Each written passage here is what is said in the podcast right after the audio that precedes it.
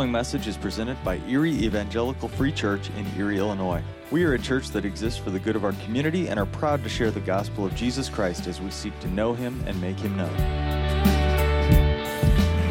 Well, good morning. Appreciate the chance to bring this message to, to you this morning. Give you a little history. Um, when I was 11, 11 or 12, I actually thought I wanted to be a preacher. Well, 50 years later, I'm delivering my first sermon.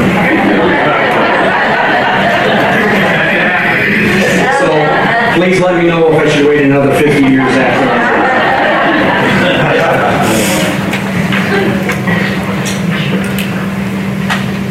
Now, recently, about six or seven years ago, I, uh, I brought our car into the mechanic shop. We needed some brake work, uh, tire repair, or, or something at any rate required that we, that the tire, one of the tires had to be removed. After it was done, I went, picked up the car, and I proceeded to drive up, up off to our shop. So I pulled into her lot, just as I'm ready to come to a stop, the wheel fell off.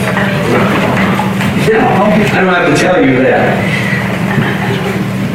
the consequences of that could have been really disastrous. But it wasn't, fortunately. Now, who of us really gives much thought about? I doubt if you lie awake at night thinking about that. Doesn't seem like a big deal. But you know, when it comes to the safety of the driver and his passengers, properly secured lug nuts are a very big deal. Sometimes seemingly insignificant things are of absolute necessity. For some of us, forgiveness may not seem like a big deal. Some may not think it to be important. Some may not care. And there's those that have been badly hurt and it's they just can't let go and forgive. The Jesus teaching tells us a much different story. Forgiveness is a big deal. So, why must we forgive? First point I want to make is because Jesus commands forgiveness.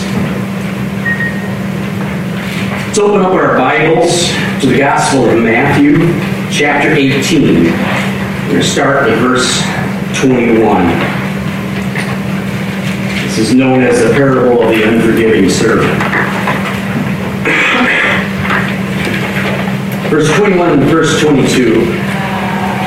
Then Peter approached him and asked, Lord, how many times shall I forgive my brother or sister who sins against me? As many as seven times? I tell you, not as many as seven, Jesus replied, but 77 times.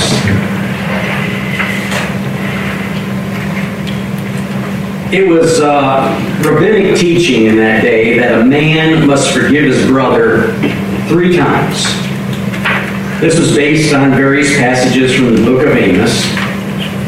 And from that, from this, it was deduced that God's forgiveness extends to three offenses, and he punishes after the fourth offense. It was not to be thought that a man could be more gracious than God. So forgiveness was limited to three times. At first glance, Peter's suggestion of forgiving seven times maybe may seem stingy, but in light of the rabbinic teaching uh, that I just mentioned, it was actually a pretty, pretty generous proposal. He takes the traditional three times, he doubles it, adds one for good measure. Brings us to seven. Seven is a holy number to the Jewish people, symbolizing perfection or completion. So Peter really kind of kind of thought that out somewhat well. at least from our perspective. Jesus replied, though, I tell you, not as many as seven, but 70 times seven. 70 times 7, or some translations will read 77 times. The number is not important. The point is, Jesus is calling us to unlimited forgiveness. And who can truly forgive if you are keeping track of the number of times you are forgiven? Jesus makes the point again in Luke chapter 17, 3 and 4. There he says, Be on your guard. If your brother sins, rebuke him. And if he repents, forgive him. And if he sins again, and if he sins against you seven times in a day and comes back to you seven times saying, I repent, you must forgive him. Okay, so our grandson, Leo, cute little guy. Three and a half years old. And he talks a lot. Half of which I have absolutely no idea what he's saying, but what is what do most three and four year olds say all the time? Why? You tell them to do this, why? You tell them not to do that, why? And what do most of us parents at some point or another respond to their kids when they do that? Because I said so. well, as a parent, sometimes we need to have logical, reasonable conversations with our kids. But there are times when we simply have to say, because I said so. And that needs to be enough. That's part of teaching our children surrender and submission. And sometimes God gives us instructions and we won't like them or want to do them. But part of our lives of surrender and submission is to obey them. John 14, verse 15, Jesus says, If you love me, you will keep my commands. Forgiveness may not always be about us or about the person we're forgiving. Sometimes it may simply be a practice of surrender and submission to Jesus as Lord. Forgiveness is a big deal. So, again, why must we forgive? A second point, because we have received forgiveness. Let's continue on uh, back in Matthew 18, now verse 23. For this reason, the kingdom of heaven can be compared to a king who wanted to settle accounts with his servants. When he began to settle accounts, one who owed him 10,000 talents was brought before him. Since he did not have the money to pay it back, his master commanded that he, his wife, his children, and everything he had he sold to pay the debt. At this, the servant fell face down before him and said, Be patient with me, and I will pay you everything. Then the master of that servant had compassion, released him, and forgave him the loan. That servant went out and found one of his fellow servants who owed him a hundred denarii he grabbed him, started choking him, and said, Pay what you owe. At this, his fellow servant fell down and began begging him, Be patient with me, and I will pay you. I will pay you back. But he wasn't willing. Instead, he went and threw him into prison until he could pay what was owed. Okay, so to understand this passage, we need to understand a couple of things. Uh, first of all, what, what is a talent? A talent was monetary value. A talent is equal to the equivalent of 16 to 20 years worth of wages for a, a common day laborer in that day. So this servant owed his king 10,000 talents. That is equal to from 160,000 to 200,000 years worth of wages. There's no way anyone could pay such a debt. No one. 300 to maybe 600 talents was like a typical budget for an entire province that day.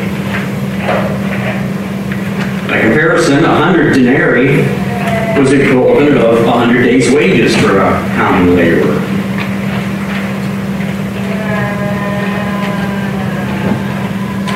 We all owe God 10,000 talents. There's no way we can repay this debt. We all deserve debtor's prison. But praise God for sending His Son to pay our debt. In Romans 10, verse 9, we read, If you confess with your mouth Jesus is Lord and believe in your heart that God raised him from the dead, you will be saved. So, in response to God forgiving us, what should our forgiveness to others look like? I've Got a couple examples. The first one, Eleanor, is from a, a section from Corrie ten Boom's book, The Hiding Place. Now, for those of you who don't know, Corrie ten Boom, she was a watchmaker in the Netherlands in the 1940s under German-occupied Netherlands. Her sister, her father, and other family members would hide Jews and help them escape uh, the Germans in the concentration camps. And they eventually got caught, arrested, and they were sent to concentration camps. There, they endured until horrible misery. From her book, or the late Corrie ten Boom recalled in her book, I'm reading from Kent Hughes' book, quoting her book. The late Corrie ten Boom recalled in her book, The Hiding Place, a post-war meeting with a guard from the Ravensbrück concentration camp, where her sister had died, and she herself had been subjected to horrible indignities. She writes, It was at a church service in Munich that I saw him. The former SS man who had stood guard at the shower room door in the processing center at Ravensbrück. He was the first of our actual jailers that I had seen since that time. And suddenly it was all there. The room full of mocking men, the heaps of clothing, Betsy's pain-blanched face. He came to me as the church was emptying, beaming and bowing. How grateful I am for your message, Fraulein, he said. To think that, as you say, he has washed my sins away. His hand was thrust out to shake mine, and I, who had preached so often to the people in Bloemendaal the need to forgive, kept my hand at my side. Even as the angry, vengeful thoughts boiled through me, I saw the sin of him. Jesus Christ had died for this man. Was I going to ask for more? Lord Jesus, I prayed, forgive me. Help me to forgive him. I tried to smile. I struggled to raise my hand. I could not. I felt nothing. Not the slightest spark of warmth or charity. And so again, I breathed a silent prayer. Jesus, I cannot forgive him. Give me your forgiveness. As I took his hand, the most incredible thing happened. From my shoulder, along my arm, and through my hand, a current seemed to pass from me to him, while into my heart sprang a love for this stranger that almost overwhelmed me.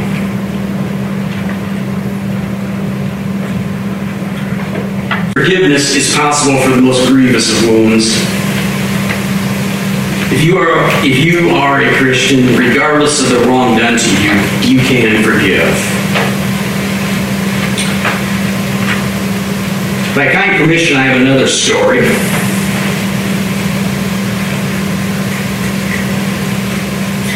Susie Nichols is living proof of this.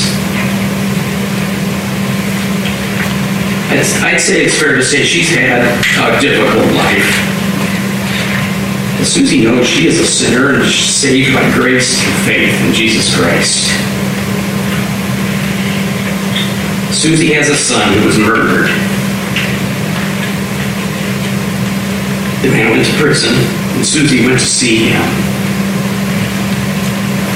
He asked her to forgive him, and she gave him her forgiveness, her son's murderer. She would tell you of the peace that she has. She holds no bitterness towards him. She's a beautiful picture of the grace of God.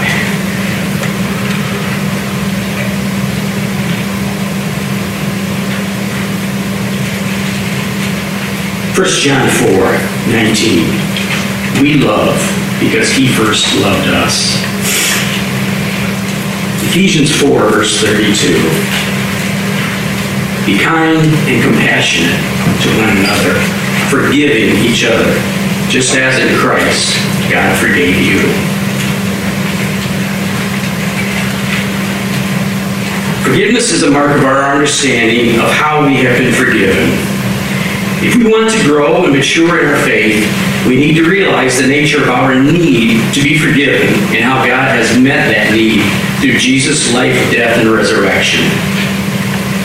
When we forgive without reservation, we get to be like Jesus in a tangible and productive way.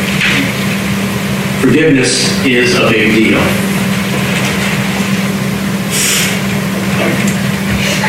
So again, why must we forgive? My third point is because forgiveness is destructive. Because, excuse me, that's not quite right. because unforgiveness is destructive. Going back to Matthew 18, starting at 28. That servant went out and found one of his own fellow servants who owed him a hundred denarii. He grabbed him, started choking him, and said, Pay what you owe. At this, his fellow servant fell down and began begging him, Be patient with me, and I will pay you back. But he wasn't willing. Instead, he went and threw him into prison until he could pay what was owed. When the other servants saw what had taken place, they were deeply distressed and went and reported to their master and everything, everything that had happened. Then after he had summoned him, his master said to him, You wicked servant, I forgave you all that debt because you begged me. Shouldn't you also have had mercy on your fellow servant, as I had mercy on you?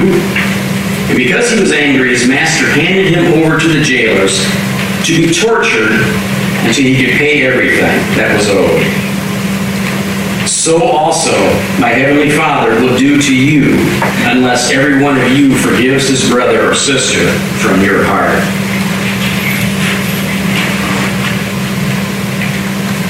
Pretty heavy stuff. The forgiven servant shows absolutely no compassion for his fellow servant who owes him a hundred denarii. Remember, that was a hundred days' wages. If he had given the, if he, if that servant had been given the time, he certainly could have paid back that, that debt. All he needed was a little mercy. The first servant, the forgiven servant, was just forgiven 200,000 years worth of debt, but shows no gratitude for the king's forgiveness, no grace to his fellow servant.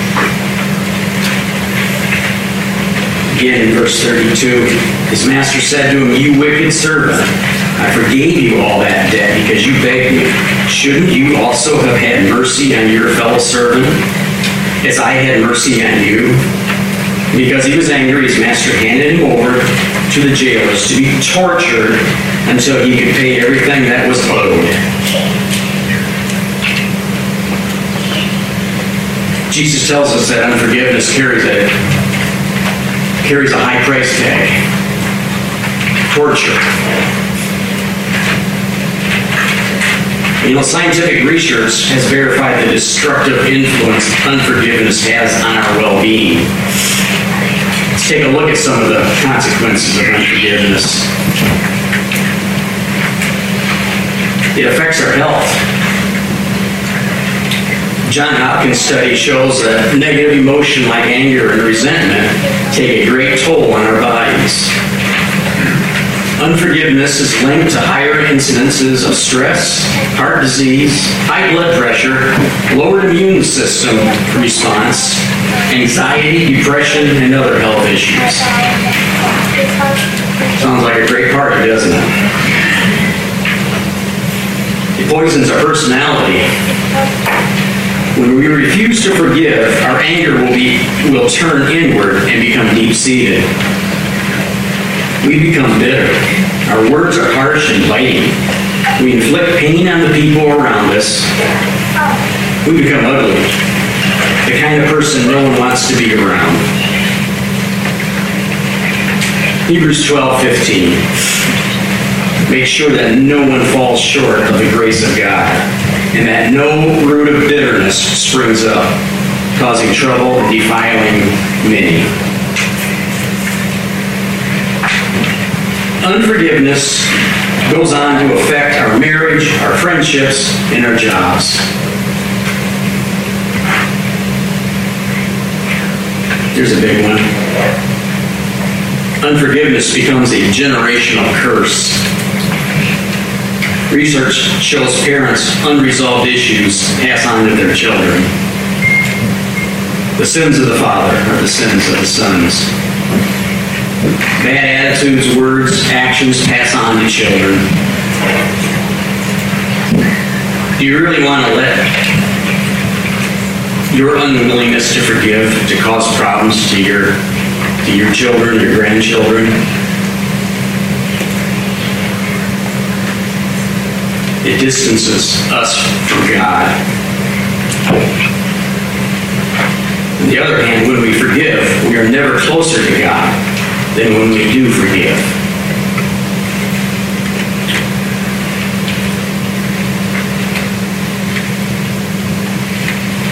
The old saying, to err is human, to forgive is divine. Kent Hughes' book on the Sermon on the Mount, he, he adds to that. To not forgive is demonic.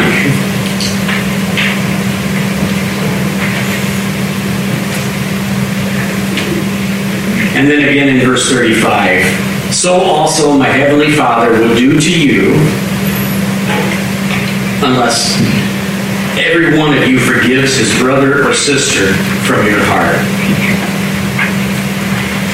Now, earlier in Matthew, in Jesus' Sermon on the Mount, he taught his disciples how to pray. How to pray. It's what we call the Lord's Prayer.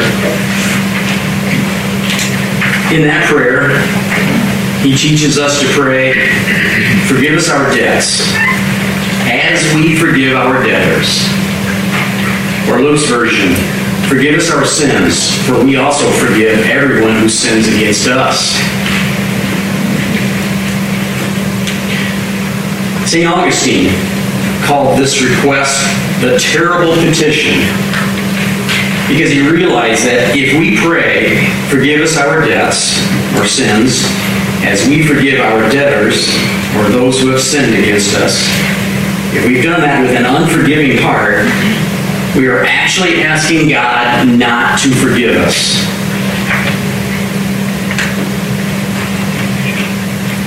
Jesus goes on to say at the at the end of the prayer, explaining, he said, For if you forgive other people when they sin against you, your heavenly Father will also forgive you. But if you do not forgive others their sins, your Father will not forgive your sins.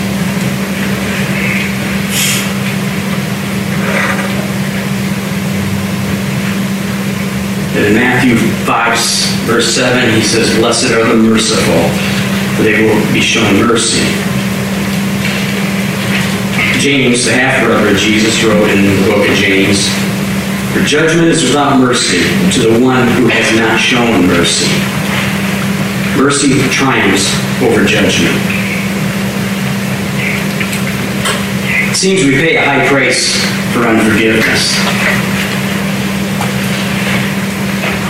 So, reflecting on this parable, and, and particularly verse 35, and, and on Jesus' statements in Matthew 6 on forgiveness, again going back to Kent Hughes, Kent Hughes says this jarring statement. If we will not forgive, we are not Christians. This is a frightening statement but it is true, for when God's grace comes into our hearts, it makes us forgiving. We demonstrate whether we have been forgiven by whether or not we will forgive. So if I refuse to forgive, there's only one reason.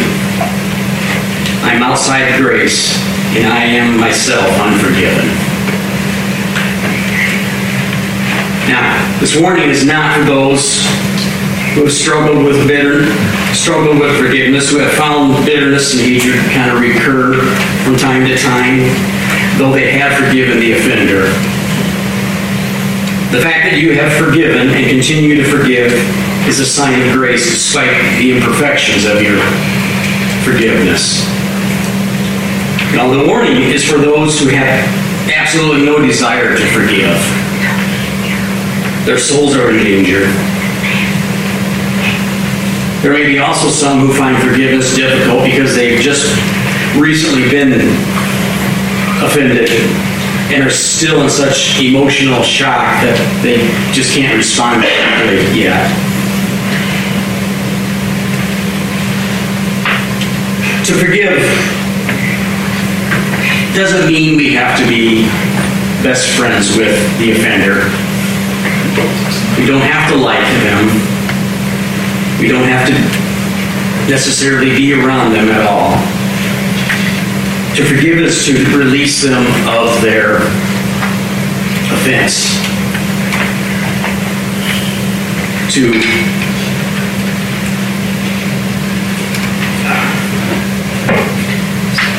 yeah, to release them of their offense. The overall lesson is if we are Christians, we can forgive and will forgive, however imperfectly it may be.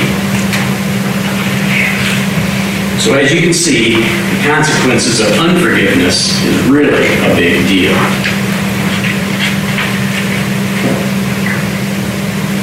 So, why do we forgive? Because Jesus commands forgiveness. We obey Jesus in an act of surrender and submission because God forgave us an unpayable debt. We respond out of gratitude for his mercy and grace. And because we, and third, because we wish to avoid the, the destructiveness of unforgiveness and seek a closer relationship with God. These are hard sayings, but God means what he says. Examine your heart. Again, in Hebrews 12 15, make sure that no one falls short of the grace of God, and that no root of bitterness springs up, causing trouble and defiling many.